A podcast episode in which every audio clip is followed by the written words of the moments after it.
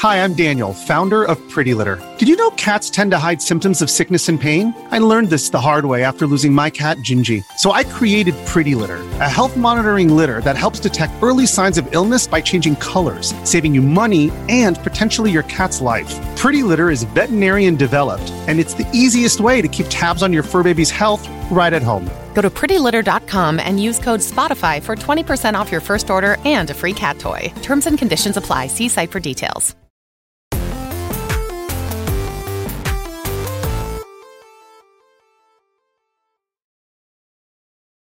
Yo, what's up? Welcome to Kind of Funny Games Daily for Monday, February seventh, twenty twenty-two. I'm one of your hosts, Blessing Adielia Junior Joining me is my fellow Forbes thirty under thirty, a k a. the LaCroix Poppy himself, a k a. Tim motherfucking Geddes.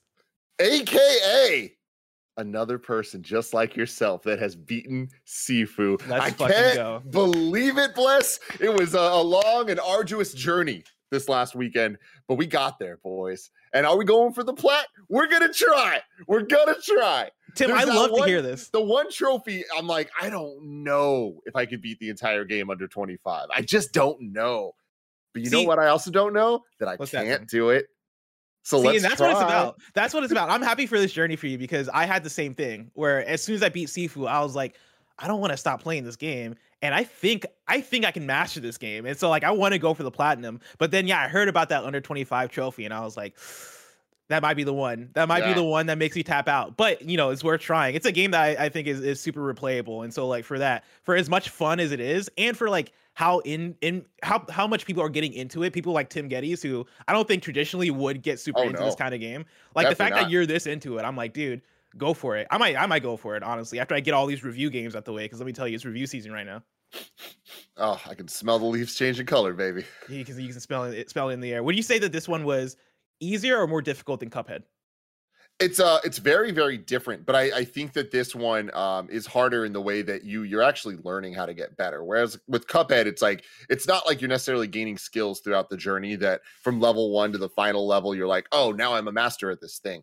Mm. You learn so many different elements of the combat design in Sifu that going back to the earlier levels, I'm like, oh, I could just, I can, I feel this in my in my bones now. Like I know what to do. It's not just like I'll push through to try to get through the next level. It's like, oh, I am mastering this. I know exactly how to handle these situations and like the the reads and tells and all that stuff. And like that to me is the difference between it and Cuphead. I do think there's a lot of similarities though, and I, I said this a little bit in uh, in our review for it. But uh, I now that I've beaten the game and seen everything it has to offer, I can definitely stand by the difficulty is worth pushing through to see the crazy shit they, they're about to give you next. Like Cuphead was always rewarding you with the next phase of the boss and the, the beautiful art and animation and all that. This game does that as well in a different way. Instead of it being like classic two D hand-drawn type animation, it's like insane style uh, that's yeah. backed up by the substance of the gameplay in a way that I am extremely impressed by, and I've never seen anything quite like it. We've seen, you know, neon drenched uh trap music playing in the background type, like that vibe is a thing that we've seen many many times. John Wick is a perfect example of it, but this game somehow makes it feel unique and like something I've never seen before. And to take one of my favorite aesthetics ever and to ratchet it up to that notch, Yep. shout out to Sloclap. It's a, it's exactly what I, what I'll shout out to Sloclap. You know, big round of applause. But also, it's what I mentioned in the review. Where talking about the presentation of this game, it is that perfect mi- mixture of a really good art style, really good fidelity with that art style when you're talking about like reflections and how shit like actually looks, right? Like it, it looks not only just like artfully done, it looks graphically impressive, but then also it's the it's. the way they set the scenery in like every single level and the way they like arrange certain rooms and the way they put art on walls and like it's fucking fan it's a fantastic looking game. Like I, I can't get over it. Uh, but Tim, mm-hmm. talking about Sifu though, I, I I replied to one of your tweets when you when you mentioned that you beat it, and I I I I, I proposed this as a question, right? Or as a, not even as a question, as a suggestion. Mm-hmm. I feel like you're in the place right now. You're in the perfect mindset to pick up a game called Sekiro: Shadows Die Twice. Because it is that same exact satisfaction that you're getting out of Sifu that you're going to get out of Sekiro Shadows Die Twice. And I think if you beat Sifu, I think you're primed to be able to get through Sekiro Shadows Die Twice. And I think it's a Tim motherfucking Geddes game. I mean, it's that bit, Bless, that you really kind of got me with, because uh, did I download it yesterday? Yeah, Bless, I did. Oh, let's did. fucking go. Of course you did. Did I do that because of you? Yes, I did. But the reality is, I don't think I'm touching this thing anytime soon. There's so many games to play. There's still Fair. Sifu to play. I'm still trying to go back. I, I feel where you're coming from. The thing that I'm worried about, and obviously my Twitters were ablaze with comments from people being like, From Software, when, Tim? What you yep. doing? And I, I just think that they're different enough. And you tell me if I'm wrong, but I like the, the idea that Sifu is like a smaller, contained experience. There is only five levels. You become a master of them because you do them all so many times. Like, I don't want this like long-ass version of this game. I like that it was as difficult and challenging as it was, but it's a little more bite-sized.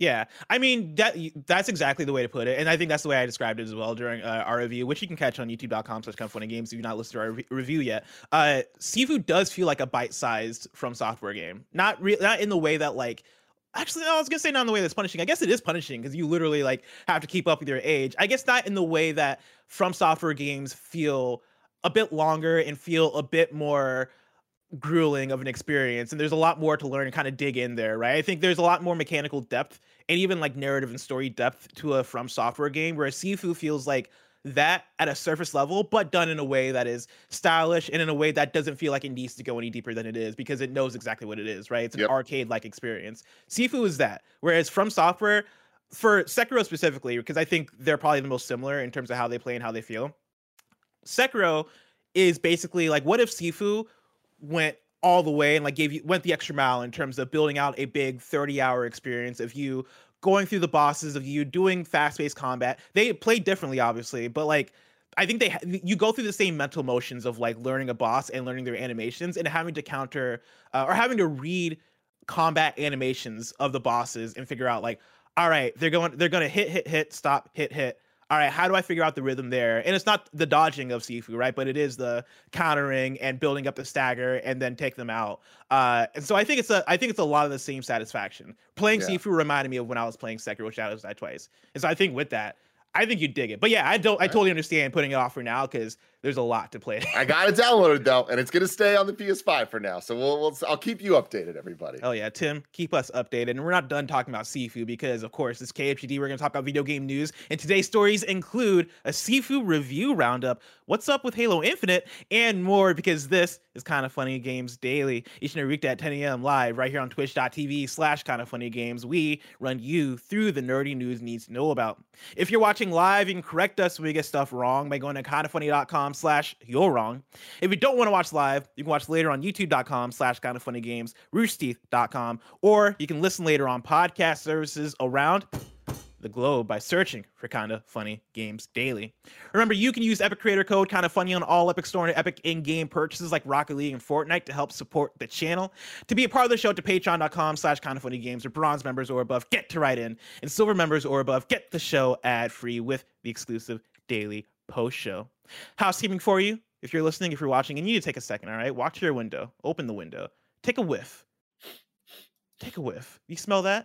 Mm-hmm. I know Tim smells that. I do. It's review season. A new Kind of Funny Games cast is up right now, and it's our Sifu review. Uh, it is Tim, Andy, Tam, and I. We've all played it and have a lot to say about it. Uh, that's available right now on youtube dot com slash kind of funny games and on podcast services around the globe. And I'll go ahead and say, I think that's a must listen to episode oh, of the Games Cast. Dude, it's so good because me, Bless and Andy are super high on the game uh, and have beaten it. I had not beaten it yet and was getting my ass kicked, but I was really, really into it. And I uh, was giving it like the, my recommendation. Tam, being the From guy for sure, mm. was a little less high on it, enjoyed the game still, but like there was, it was probably the most difference of opinion about a game I yeah. think we've ever had on the Games Cast. And it was interesting because we all liked it at the very least, but there was a lot of contention between the level of quality, and Tim had extremely like well said uh breakdowns of like why he isn't necessarily vibing with it as much as some other people are. Yeah, it's I think it's for sure the most I've ever disagreed with somebody during a review, but it's also I think one of the best conversations we've had in terms of like, okay, no, I see where you're coming from. X, Y, and Z thing is like not maybe not as good as the other thing, but this is why I like this thing. Oh, this is why I feel good about this thing that you feel bad about. Like I think it is a it's a must listen episode for sure, and I think everybody got brought their A game on it. Yeah, and with that, uh, just a real quick thing. You were promoting youtube dot com slash kind of funny games and review season, all that stuff. Mm-hmm. We've been really working hard, and I'm super proud of the team for, first off, I love that we're we're big enough and diverse enough of a cast now that we can ha- tackle multiple games with a ton of people on. Publishers and developers have been so good, I feel like better than ever, about getting as many codes as possible out to people. So mm-hmm. it's like been really nice that for the most part, many people have been able to play the games, so we have like different talking points. But I also love the amount of content we've been putting out, and like Andy and Bless, everyone's been really kicking ass. Uh, Barrett at uh, making content hit embargo time. So I don't want to say expect this every time, but we are trying right now to put out our re- Gamescast reviews at embargo. Uh, Andy's first hour with the game gameplay preview, and uh, the short one minute TikTok version of the um, review, all out at the same time at embargo. And so we appreciate you guys checking them all out. Let, give us feedback, what you think about them. But I think it's a, a really cool kind of speaking to a bunch of different audiences all at once at that embargo time. So you can look forward to more of that in the future. Yeah, yeah, and I will say it's making review season really feel like the holiday. You know, mm-hmm. like it, it feels like an event, and I'm having a blast with it. You know, this is the best review season I think I've ever had. And so shout out to review season. And speaking of review season, your next episode of Gamescast is coming on Valentine's Day, and it's our Horizon Forbidden West review. So get hyped for that, and then write in with your Horizon questions for next week's P S Love You X O X O, where we'll break down all of your Horizon Forbidden West questions answered. Speaking of P S I Love You, we're recording later today, and we're talking about the ten live service games that Sony is working on. Uh, you can catch that live as we record on Patreon or later on youtube dot com slash kind of funny games and on podcast services around the globe. Uh, Tuesday, that's tomorrow, I'm taking over Xbox's Twitch channel in celebration of Black History Month. Uh, I'll be playing some of my favorite games from Rare Replay. You can tune into that at noon Pacific time on twitch dot t v slash Xbox to watch live. Thank you to our Patreon producers, Gordon McGuire, James Davis at James Davis Makes, Pranksy, Manny the Bagel Boy Sanchez, and Blackjack. Today we're brought to you by ExpressVPN and Chime, but we'll tell you about that later. For now, let's begin with what is and forever will be the Roper Report. It's time for some news. We have seven stories today. A baker's dozen. A big news day. Let's start with our number one. We have a Sifu review roundup. I put this in number one because I knew it was going to be me and Tim, and I know Tim has a lot to say about Sifu now that you've mm-hmm. beaten it. Right now, Sifu's sitting on Metacritic at an eighty-one and on OpenCritic at an eighty. Mitchell Saltzman at I G N gave it an eight, a nine out of ten and says, Sifu demands a lot from you. And that's a sword that cuts both ways. Its combat is impeccable with incredibly smooth and impactful animation, deep fighting mechanics, and challenging enemies that really make you fight tooth and nail for every victory. At the same time, the repetition that comes from replaying levels, so you can essentially set a high score and give yourself a chance at completing the rest of the short campaign with what's effectively one persistent pool of lives, can lead to some really frustrating moments with no clear path through outside of just trying and trying until you get better at it, which can be frustrating. On the other side of that vic- vicious learning curve, uh, though, is one of the most impressive beat-em-ups I've ever played, with excellent level design, fantastic music, music, and once it was all over, a sense of accomplishment and satisfaction that few other video games can provide. And then Ben Reeves at Game Informer gave it a seven point two five out of ten and says, like a twenty-year-old combatant, Sifu comes out the gate strong. Its core combat feels excellent, and the moment-to-moment action looks better than most Hollywood blockbusters. Sadly, as you progress, the action begins to show its teeth and eventually becomes a tiresome grind. Sifu deserves props for its incredible sense of style and tone, but it is also a great example of why growing old isn't always fun. And then, what a great line. Good for you, Ben Reeves. Yeah, Ben Reeves was in the Duffy with that one. Uh, and then Blessing at Kind of Funny called it a Game of the Year contender. And then, Kevin, if you're able to bring up the TikTok, I should have mentioned this earlier. Uh, of course, like Tim mentioned earlier in the show, we have our little TikTok reviews, our reviews in under sixty seconds. They can grab on that platform. Did also TikTok... on YouTube, though. Just real, just let okay, everyone know. YouTube, they're they're YouTube also short. Available. Uh, yeah, it's, it's a John Wick like so. Revenge tale that is equal. Here we go. Kevin's pulling it up. If you can uh, play it from the beginning. You want like audio and stuff? Oh, yeah. Hey, yeah I think yeah. we're watching we're watching through the, the full thing. Give people the full experience. Sifu yeah, is a game of the year contender. It's a John Wick-like revenge tale that is equal parts addicting, flashy, and filled with the mechanical depth of a fighting game. I kid you not, the combat and animation is so smooth that at times I felt like I was recreating that famous scene from Ip Man. The game is developer Sloclap's follow-up to their indie cult release, Absolver, but unlike that game, Sifu sheds its multiplayer and live service features while leaning into the things that worked for Absolver, the excellent art style, smooth fighting animation, and the deeply technical combat mechanics. The key to victory in Sifu is to beat every single goon-filled level and take down their badass cast of bosses without depleting your age. Yes, I said age, because with each death, years get added on to your life. This means that you'll need to replay levels over and over again, learning the enemies, mastering combos, perfecting your dodges, and becoming an unstoppable martial artist in order to achieve an ideal run and reach the ending. Playing through Sifu is an exhilarating experience. It's brutal, satisfying, visually stunning, and one of the best beat-em-up games I've ever played. That is why Sifu is a game of the year contender. There you go. It's there a John Wick like. Gotta love that loop. Gotta love, love that. Shout out to Roger McCorney and the TikTok team out there killing yeah. it. Tim, you've seen the reviews. Mm-hmm. Are these reviews what you expected? Yeah, you know, I, I think that they re they very much are uh, after playing the game, where I think it's getting a lot of nines from people, and that kind of like feels absolutely right, and where I kind of would uh, lean towards. But then you're seeing some sevens, and it brings the Metacritic down to that eighty-one. That totally sounds right, because this is a game that is brutal, and it's not perfect. It is, I think, so close to perfect in so many ways that it kind of starts to really shine a light on some of the issues the game has, where it is frustrating. They do not do a great job of explaining to you Uh, a lot of the mechanics that are the most helpful, most useful things that are going to get you through the game. And I will would not have beat this game had I not talked to you and talked to Andy uh, separately about different specific things. I'm like, how am I supposed to do this? And then all of a sudden I'm like, oh, the game didn't explain it that way. Like, uh, I think a perfect example is the uh, the way that the and there's so many different words that are similar but different in this game, whether it's dodge, avoid, parry, or guard. Like, they're all similar but different. But the thing where I think it's called avoid, where you hold the guard button down and then move the analog stick and the character kind of like dodges out of the way. The only way the game actually teaches you that is really early in the first level. You jump through Uh, a window, and then a mini boss character stands up and he goes to grab you, and then the screen kind of slows for a second and it says to dodge this, hold the button and and move the analog stick. But the way they present it doesn't make me feel like that is a thing that I'm supposed to apply to the rest of the game. That makes it feel like, oh, this is how you dodge grabs, right? So I was going through the game just using that to dodge grabs instead of using it to dodge literally mm-hmm. everything. Then I talked to you and you're like, oh, this is how I do it. I'm like, oh my God, totally changed everything. And like, that's just such a small little thing, but I feel like you can multiply that across so many different um, examples of the game not being clear how it actually wants you to play. So like, I keep muting my mic because I think somebody's sawing something in the apartment next to me. I don't know if you hear it, but it is a yes. loud sound to me.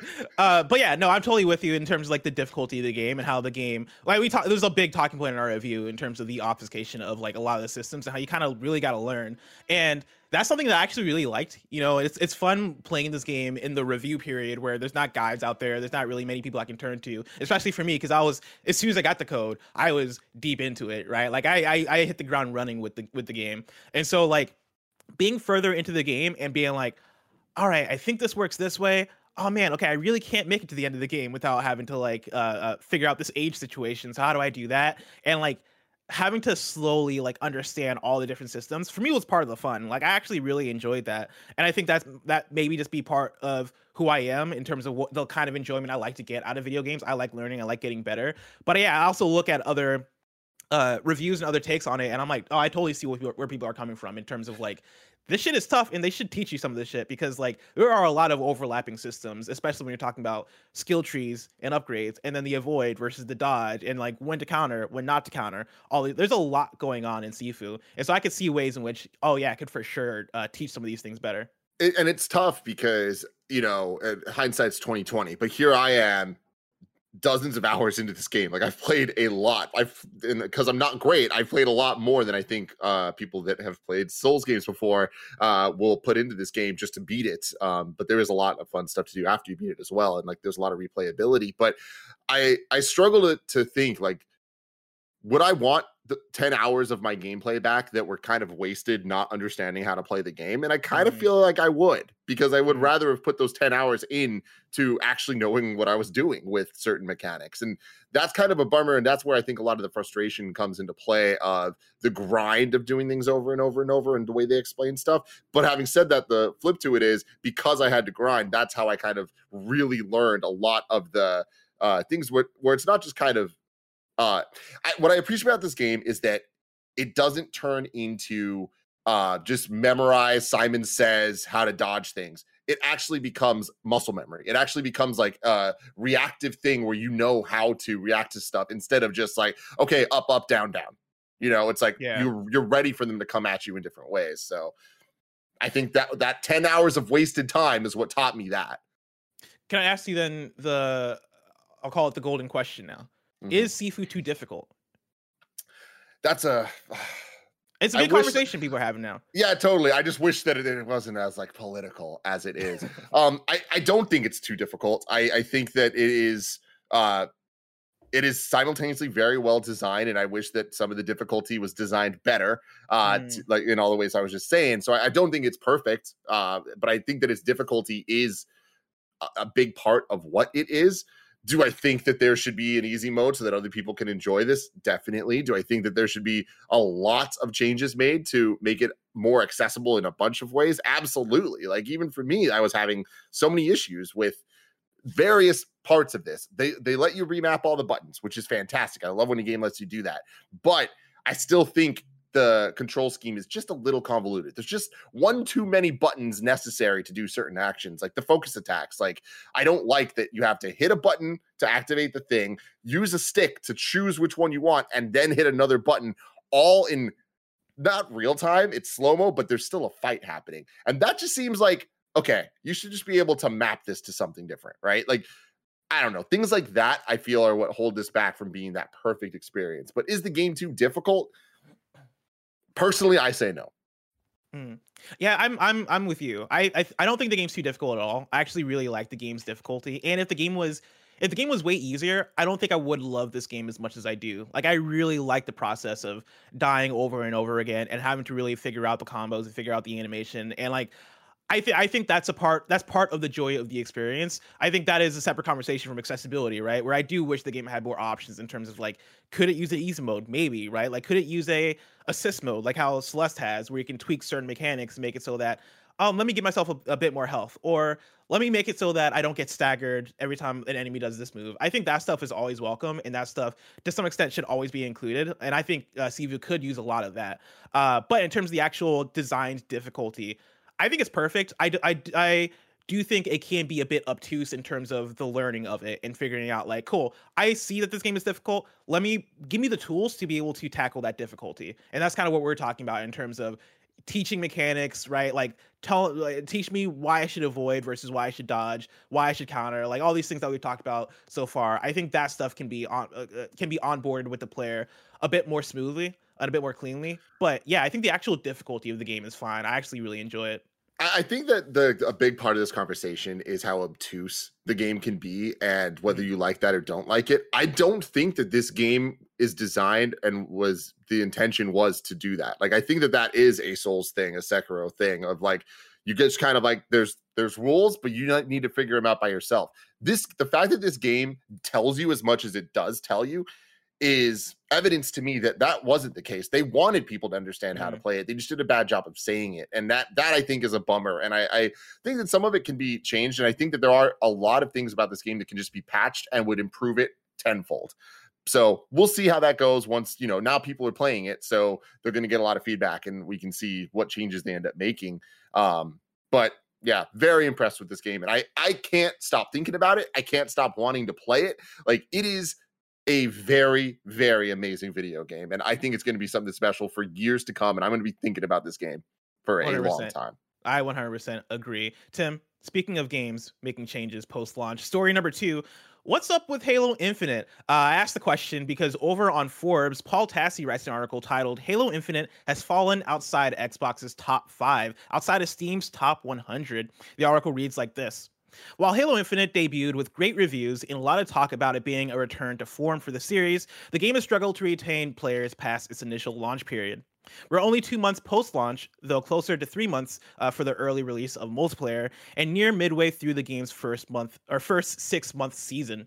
But Halo Infinite has fallen outside of Xbox's top five most played games, sitting at number six behind long-term leaders. It was unable to unseat for any significant length of t- significant length of time.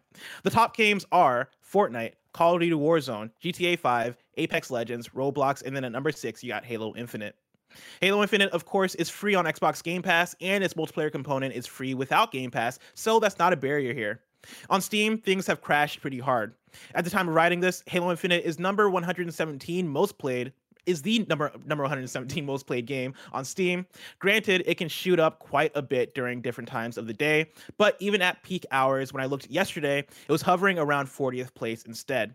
Fact is, the game has lost about ninety percent of its players on Steam in two to three months. What's going on here? A few things. Halo Infinite has undergone a number of issues, particularly in regard to its multiplayer. It turned off a number of uh, a number of players with microtransaction pricing and battle pre- battle pass progression, and though it has made large overhauls in those areas, it may be too late for some. There are issues with cheaters, particularly on P C, which may explain further departures.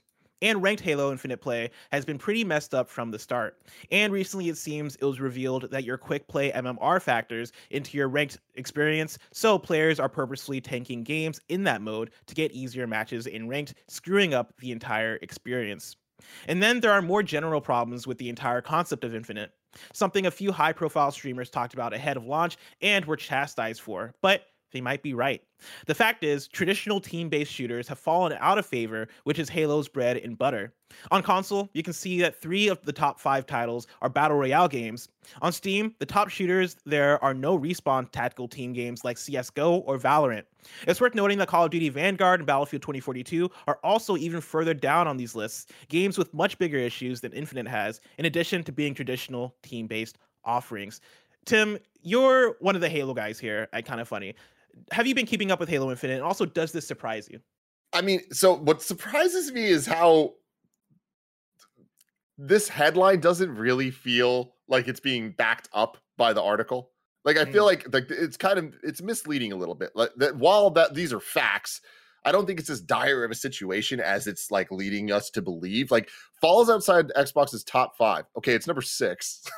So it's like, had this headline just said it's been in the top ten for months, then it's a positive thing, right? So there's just a framing thing there. It dropping out of Steam's top one hundred, I do think, is evidence to where the game is at. And I think that the game clearly has a lot of problems and is struggling to kind of maintain the the community that like a game like that requires. And going into all of Paul's points at the end of, you know, people's thoughts towards arena shooters versus team-based shooters versus X Y Z, I, I think that there is a lot of that that plays into it. But games don't need to beat Call of Duty to be successful, right? Like, mm. we can live in a world where we look at these top games, Fortnite, Call of Duty, G T A, Apex, Roblox, and then Halo Infinite. Like, cool. That represents a kind of a swath of different types of games, um, many different types of shooters, even in one in one go. So I don't think that this is too big of a surprise. I do think that it is a little sad that it seems like Halo didn't capitalize off the momentum that it had at the end of last year, because I would have loved to see them just really kick ass and like take over and bring Halo back to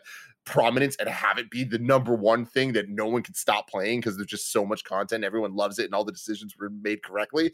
But that's not where we're at, and I don't think that we're ever going to be. And I think that when it comes to their content rollout plans and the decisions they've made, they're, they seem to be sticking to some of them, uh, like the progression system, and they seem to be open to feedback on others. And we'll see where we're at in a year from now. But I don't think that this is as doom and gloom as the headline is presenting. Yeah, I'm right there with you that I don't think it's as doom and gloom, right? I think being being number six after those five listed games, you're talking about Fortnite, Call of Duty Warzone, G T A five, Apex Legends, and Roblox. And those are all super popular games that have been around for a while and have had time to build up their player bases and maintain those player bases. Halo Infinite, I don't think, is at its peak yet. You know, I think you look at it at it, it, you look at it in its launch months, and you're like, yeah, okay, like of course during this time it's going to skyrocket because the game is just coming out, and you're talking to the Xbox audience, and of course that audience is going to flock to this. But I think Halo Infinite being kind of a different Halo launch, right? It not being the sixty dollars experience, it being a free to play, ongoing platform based game. I think you're going to see it grow over the years, or at least I think that is what's what the plan is. Whether or not it's successful in that, I think is we're, we're yet to see. Uh, but I don't think that right now it not being in the top five is a problem. I think maybe a year from now, us talking about where Halo Infinite lands among everything, that becomes more. It becomes more of a legitimate conversation of how has how has growth gone, right? How's player how is player retention? Are they bringing back people with updates? Are they bringing back people when they implement Forge, when they implement campaign co-op, when they implement new modes that people are into? I think that becomes more of the the the thing that we can go and judge by. Uh, but for where it's at right now, I don't think it's as wild. I do think that I the, the the point that I do like from this article, or that I at least think is interesting, is them talking about the arena shooter thing and how, yeah, right now there's not really a big arena shooter that is maintaining in that top five or in the top watched games on on on Twitch or, or any of these other platforms. Where it is, it's about the battle royales, right? It's about the tactical shooters, right? The C S G Os and the Valorants. And I think that's just where we're at, right? I don't necessarily I don't I I don't necessarily think the article is wrong in that. I also don't think that Halo Infinite has to be the most popular shooter of all time to still be good and still be successful. I think it's fine to be the most popular in a less popular uh, sphere, if that makes sense. Yeah, totally. I mean, it's also interesting to note that the Game Pass element, right? So more people, I imagine, are playing on Xbox than they are on Steam, although I guess the game's free to play multiplayer-wise. Multiplayer-wise, so, yeah. Ma- yeah, maybe that wouldn't be too big of a factor. I take that back. But um, it's also interesting to keep an eye on what you're saying about how Microsoft is treating its games now, whether that's due to Game Pass or just in general with their ecosystem. But like Sea of Thieves, right? Like it coming out and then over the years just getting, like breaking its own records. I, I wonder if that That definitely can happen for Halo. So we'll see. I also do wonder, and this is going to be, I think, a thing that we keep an eye on over the years, right? I wonder if Game Pass makes it so that people are moving like a herd, where it is Forza comes out in November. Everybody on Game Pass is playing Forza. Halo comes out the next month.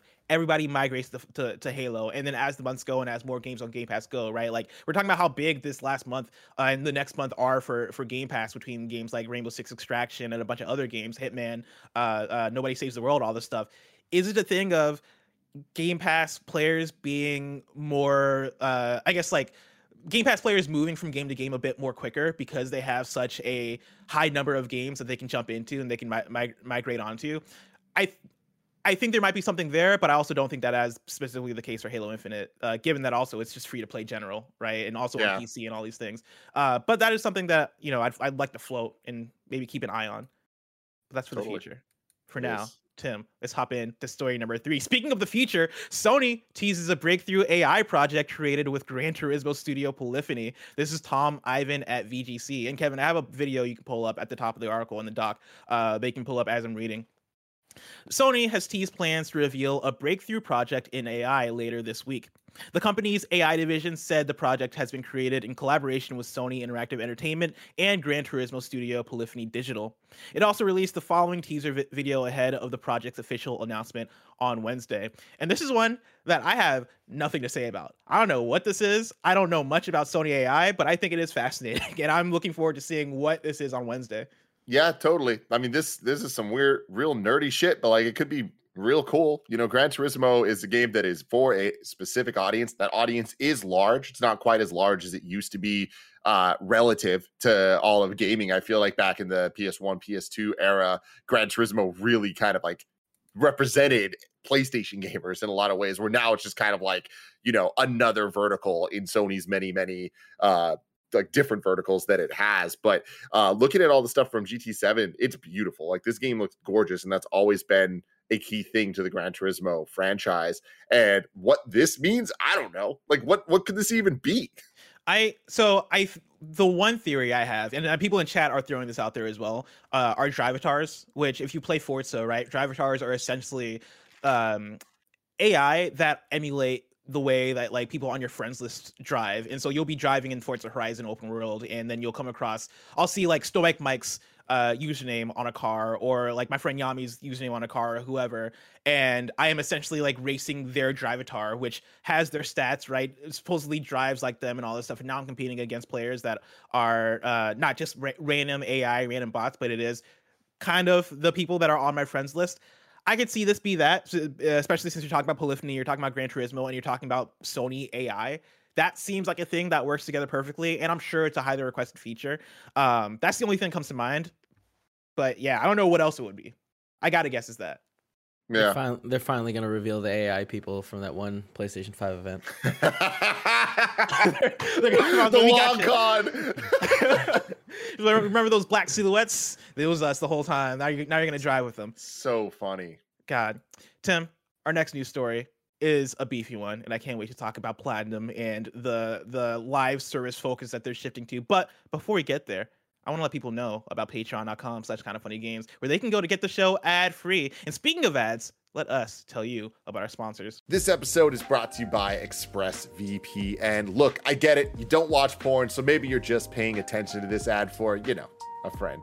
But with everything going on in the world, governments have increased surveillance. They're using your devices to track your location, movements, and in a lot of places, your internet activity. ExpressVPN reroutes your internet connection through a secure, encrypted server so you can surf the web anonymously. Newsflash, incognito mode is a sham. Your I S P can still see every single site you visit. But with one click of a button, ExpressVPN keeps others from seeing all the freaky stuff you've been looking at. Yeah.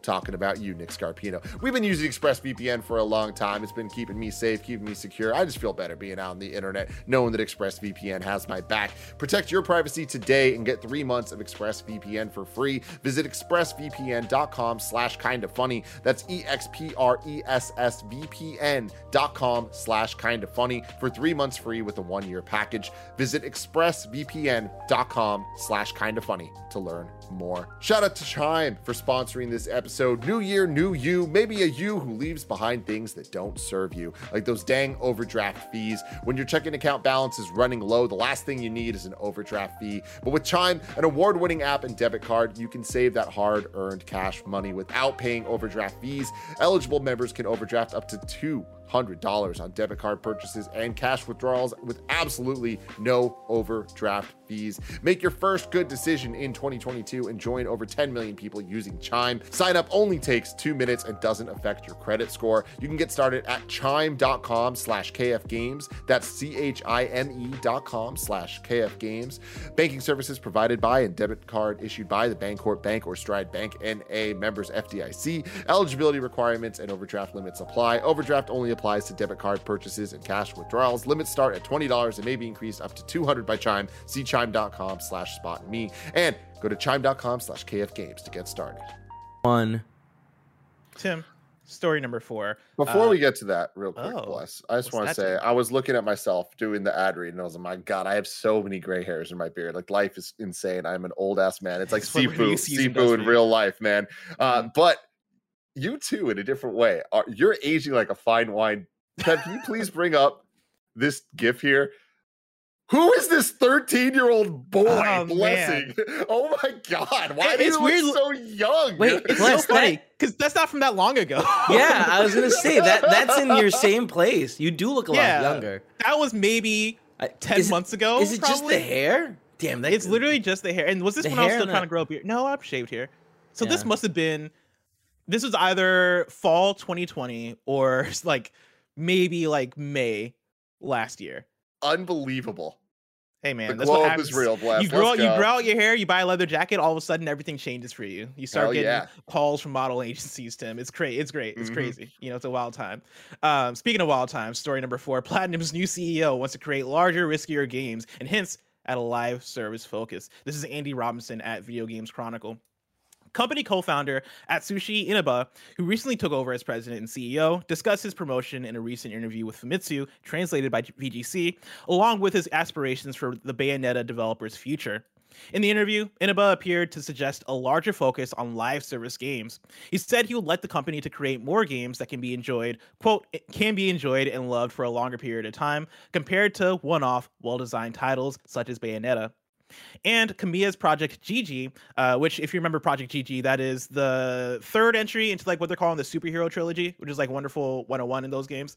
Uh, Kamiya's Project G G was mentioned specifically by Inaba in relation to his desire to create titles, quote, that are different from the past, end quote. Quote, Project G G is still in the stage of testing various things, so I can't tell you much about it. But when it comes to future game production, we want to focus on creating games that are different from the past. I'd like to focus on creating games that can be enjoyed and loved for a longer period of time, end quote. He added, quote, of course, we would like to cherish and create small and brilliantly con- conceived games such as Soul Cresta and games in which you can... Soul Cresta is a really interesting one to throw out there. And games in which you can enjoy the process of clearing the game by going through one-off, well-designed stages such as Bayonetta. However, the projects that we are trying to create for the future will be different in terms of their structure. Considering the changes in the market over the next five years or so, I think it's absolutely necessary for us to do this. I'm sorry for being so vague, and I don't know if you hear whatever's going on in my apartment. There's some loud shit going on today. It, it, it's there, but it's very, very light. Little rumbling. Okay, that's good. No, it's, no biggie. It's loud on my side, I will tell you. Uh, yeah. Uh, it does seem I'm sorry like for being loud. So vague, but I think that's all I can tell you for now, end quote. Platinum has previously con- confirmed that its Tokyo studio was established in twenty twenty in order to facilitate its desire to expand its live ops games. It's also releasing its first M M O-style title in Babylon's Fall, which was co-developed with Square Enix this year. However, Inaba's latest comments are potentially the first indication of the level of commitment the company intends to place on servers games overall. Inaba told Famitsu that Platinum currently has has some three hundred staff across its Osaka and Tokyo studios, with seventy in the latter, but that he's keen to expand to over five hundred in order to match his ambitions for the company. Quote, and I'm almost done here, quote, in the past, even if we wanted to create our our own I P, it was difficult to do so, and even if we could, it would be on a very small scale. We could only make indie class pro- products. In the future, I would like to get rid of all that and make larger games from our ideas and succeed in at least one thing. I want I want to lead Platinum Games in a direction that is pure and unadulterated and never look back. I think that's my role now, end quote. That was a lot, Tim.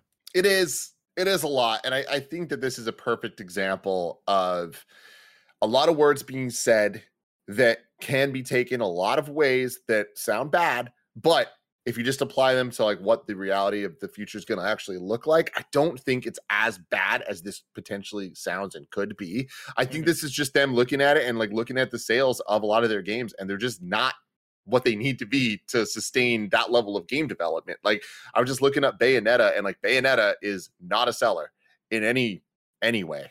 Mm-hmm. like uh, th- it is very, very, very poorly selling. Like even the um, the P C version has sold over one hundred seventy thousand, and they're really happy with that performance. one hundred seventy thousand, like that's a, that's a low number, Bless, compared yeah. to millions that you are when you think about when you're talking about modern video games, right? And there's a lot of things there. When you, yeah, exactly. So I don't think it's too big of a surprise, but like it is a bummer, and especially when you look at something like Bayonetta three that's been in development for a very long time, or at least been a, a project that exists for a very long time. Has it changed? What does that the scope of that project look like? I don't know. But even looking at Platinum's other projects, like I just think that there's many shifts happening in the industry right now, and uh, I think a lot of the Japanese developers are kind of trying to figure out their take on a lot of the more Western ideologies when it comes to mm-hmm. game development and microtransactions and service games and all of that stuff.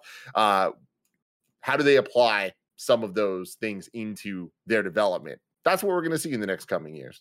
Yeah. I, I get worried about this mainly for what we've seen happen with Babylon's Fall, where that game was revealed years and years ago at E three, looks super dope, right? Was teased as from the same folks as uh, the Nier games that you love. And then uh, like a, a couple years later, we see Babylon's Fall reemerge, and it, it, it looks trash, right? It looks not good whatsoever. And then it comes out that, oh no, this is not going to be a games and service title. I don't want to see that happen to Platinum in terms of we us seeing more and more games that look like that. I don't think this is a, I don't want to be doom and gloom about it because I don't think it's completely doom and gloom. I think there could be something promising here if they're able to figure out how to manage their titles in a way where these types of games don't replace what we love about Platinum, because I think what we love about Platinum are these well-designed, really cool, somewhat niche action titles, right? That is where they they exceed, right? It's The Vanquish, it is Metal Gear Rising Revengeance, it is Astral Chain, it is Nier Automata, right? These are the kind of games that they've become known for and that people revere them for. And I get fearful when they talk about this this shift to uh, to live service, and especially when their their first foot forward is Babylon's Fall, and that game has seemingly no hype whatsoever anymore. I don't think I've seen anybody talk about uh, that, them being excited for Babylon's Fall anymore, and that's a bummer. And it it comes back to, you know, you being right in terms of, are these games selling, right? Like, are these games making money for Platinum? And the answer is probably the answer is probably not enough. Uh, and I totally understand that shift. It's similar to what we're talking about with Sony right now in terms of them buying Bungie and them talking about leaning into uh, uh, live service games. I do think the difference there is that, like, with Sony, I don't expect live service games to replace anything that Sony has going on, right? Ghost Steam is not going to go away. Whatever the next Last of Us game is not going to go away, right? Spider-Man's not going to go away. Everything seems like, seems like it's going to be additive, and I expect quality from that. Whereas, you know, talking to Greg and uh, having the conversation on Gamescast, actually, about the Activision Blizzard acquisition, and, and Greg making the very solid points in terms of third-party triple A development is so difficult and is in a place where you're so beholden to how much money you're making. Platinum Games is in a place where, yeah, they're probably very, they're they're probably like, dude, we make these dope-ass games. They are not selling and not making us money, and it's either us, we shift, or we don't make games anymore because we're not be, we're not able to sell uh, sell these things, and that sucks. That like that sucks uh, uh, as a place to be in. Uh, and I hope they're able to make it work. Like I hope they're able to, you know, make these games, like make these games that make the money, but also make the games that we love at the same time. But I get worried that they're not going to be able to. I think that's where I come from. I mean, the last thing I want to say about this, though, is we should keep our eyes on Bayonetta three, because it is going to be a very different situation than we have seen before with the previous Bayonetta games. Uh, Bayonetta one did fairly well overall, but that was because it was on multiple consoles. If I remember correctly, it was like a timed exclusive or something. Like it was only on P S three or three sixty and then came to the other later.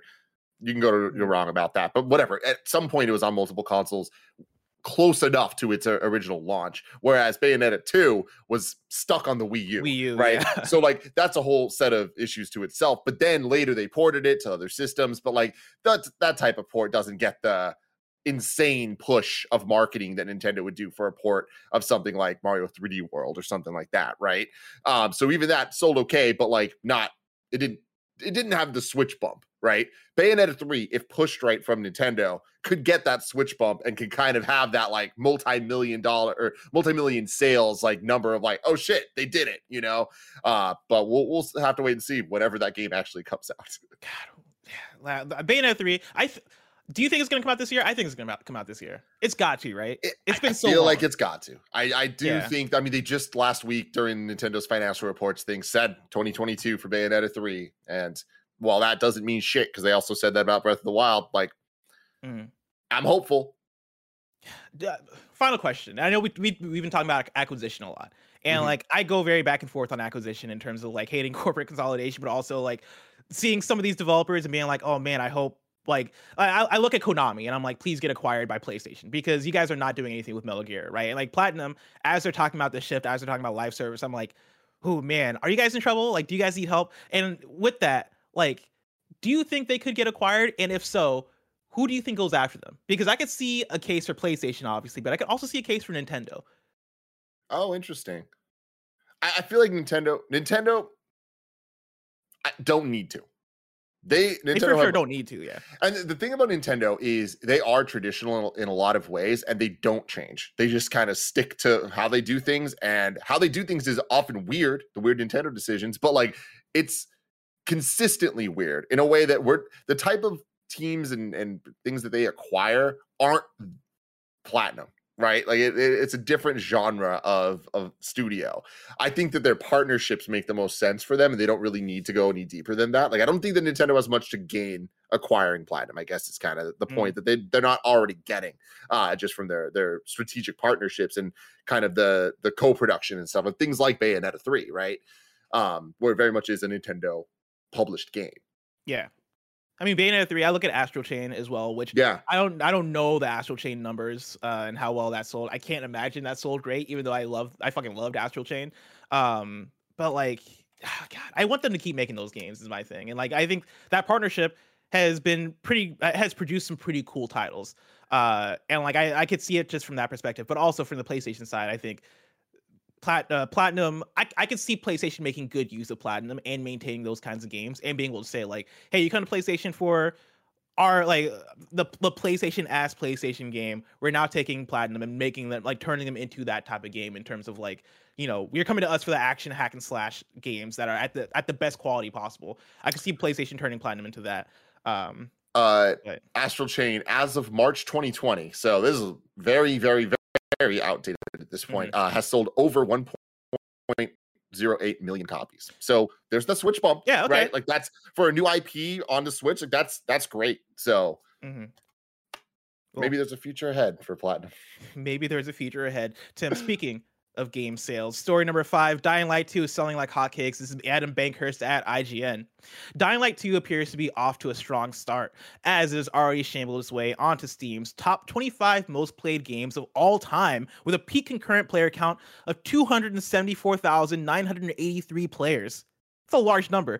Uh, according to SteamDB, Dying Light two, which has greatly outperformed the original Dying Light's all-time peak of forty-five thousand eight hundred seventy-six players, has passed both Colot Colat, Colat, I'm going to say Colat, and Halo Infinite to place twenty-third on the list of Steam's most played games of all time by concurrent players. And it sits behind The Elder Scrolls V Skyrim. For comparison, P U B G Battlegrounds is holding strong onto the number one spot with an all-time peak of three point two million players. In a distant, distant second sits Counter-Strike Global Offensive with one point three million players. Tim, does this surprise you? Dying Light two I- killing it.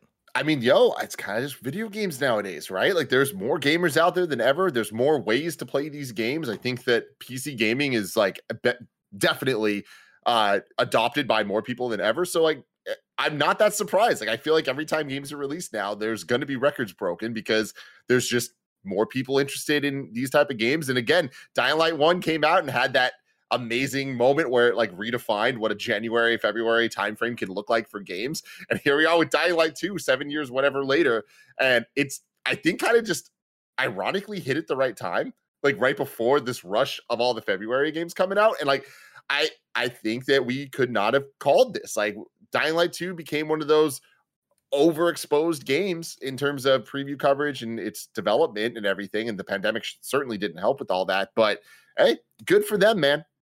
Yeah, Dying Light is for sure onto something. I like it being in the top twenty-five of all time in terms of concurrence on Steam is really impressive. It's even more, it's mind blowing to me when it's above like Halo Infinite and multiplayer games that you would expect, you know, be have that staying power in that top twenty-five. Dying Light two as an open world triple A third party uh, zombie game strikes me as a wild one for that. But also, I think that probably speaks to how they've treated that I P over the last however many years, with Dying Light one coming out and then them sustaining that game with update after update after update, adding in a multiplayer mode, adding in all these different things to Dying Light one, and probably having a very sticky fan base because they've not let that fan base go over the years. And so when you release a big new title, uh, it has that, it, it feels like not just a, like a second sequel, right? It, yeah. it doesn't feel like a second game of the franchise. It feels like another entry into a long storied franchise because they've kind of been treating it that way, even though it has two in the title. You know yeah. what I mean? Like it has that staying power, which is really impressive. And I wouldn't, I would not have called this, but you'll get them Dying Light too. Yeah, really uh, man, game. Dude, video games are cool. This year's about to be absolutely wild. Like, bless, I can't wait till we're in December looking back. Like, what's this year gonna look like? Like, what is the game of the year conversation gonna be? Because it's gonna. It's just gonna be great, man. Yeah, so much I can't quality. Wait for it. Give me Starfield. Hopefully, Starfield comes out in November because I really want to play that game.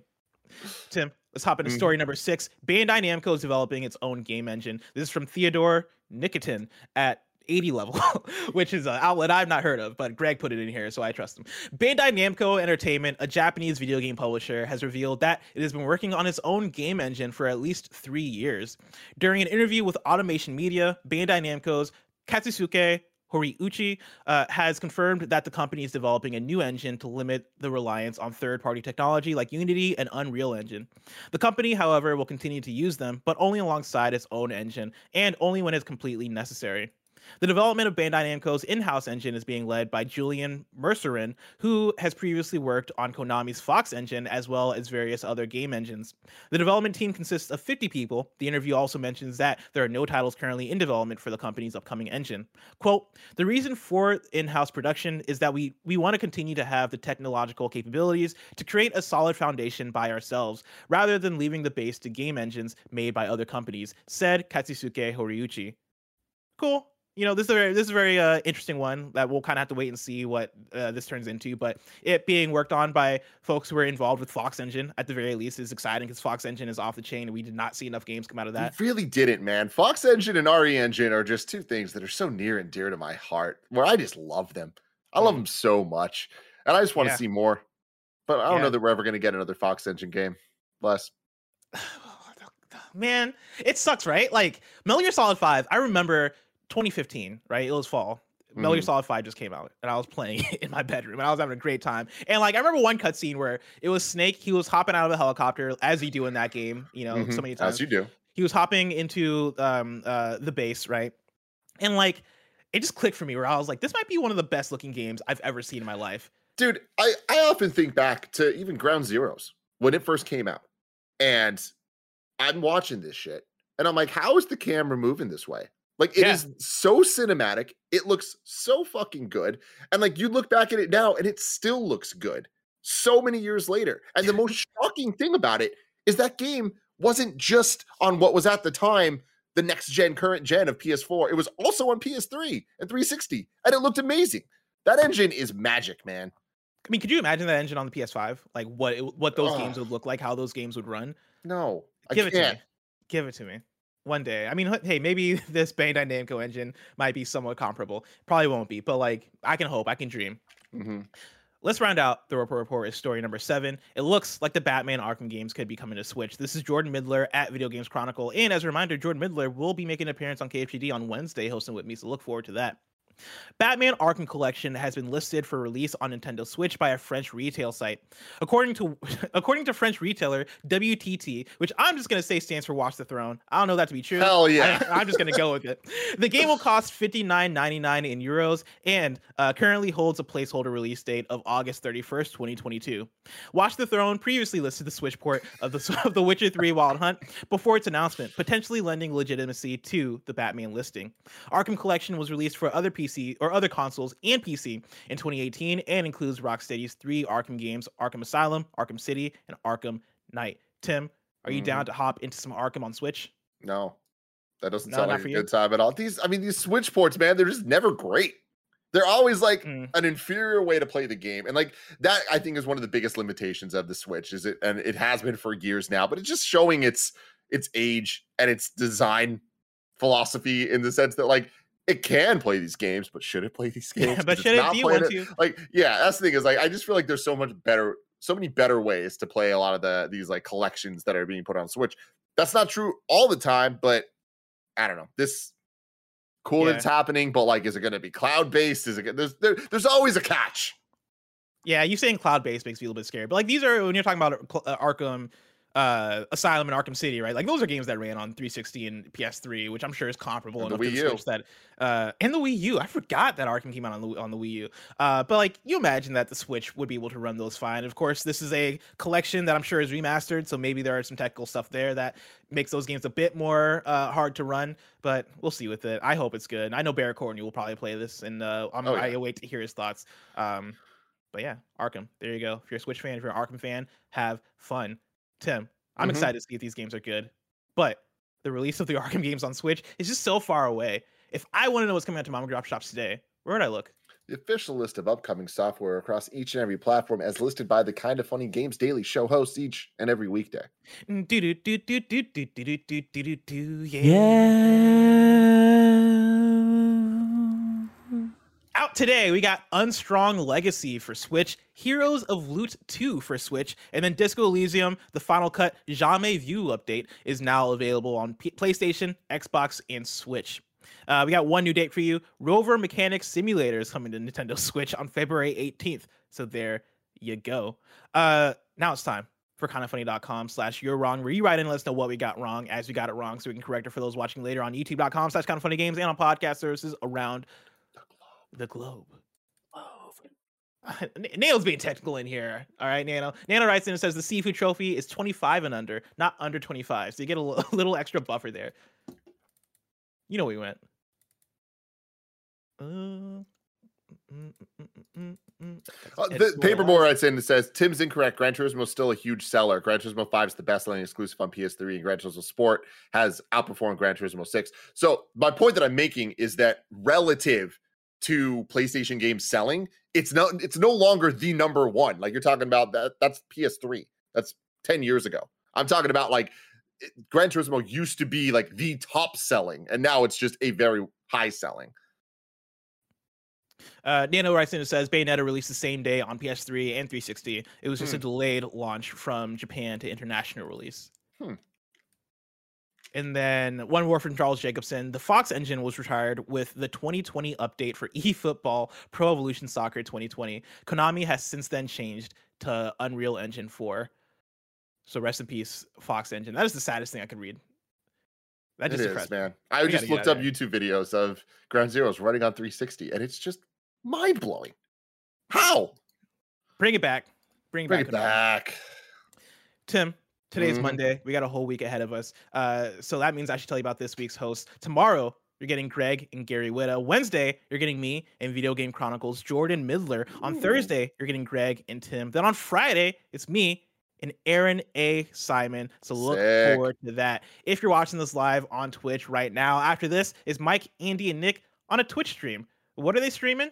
I'm not sure. Kevin, do you know Sifu. what they're streaming? They're Sifu. streaming Sifu, oh, baby. Yeah, Sifu. Heck Good yeah, stuff. So that's going to be a fun time. Uh, if you want to catch that stream later, you can subscribe to youtube dot com slash kind of funny plays. Remember, this has been Kind of Funny Games Daily. Each and every weekday live right here on twitch dot t v slash kind of funny games. We run you through the nerdy news you need to know about. We have a Patreon post show for those that are subbed at the silver level of patreon dot com slash kind of funny games. So stick around for that. Otherwise, until next time, Game Daily.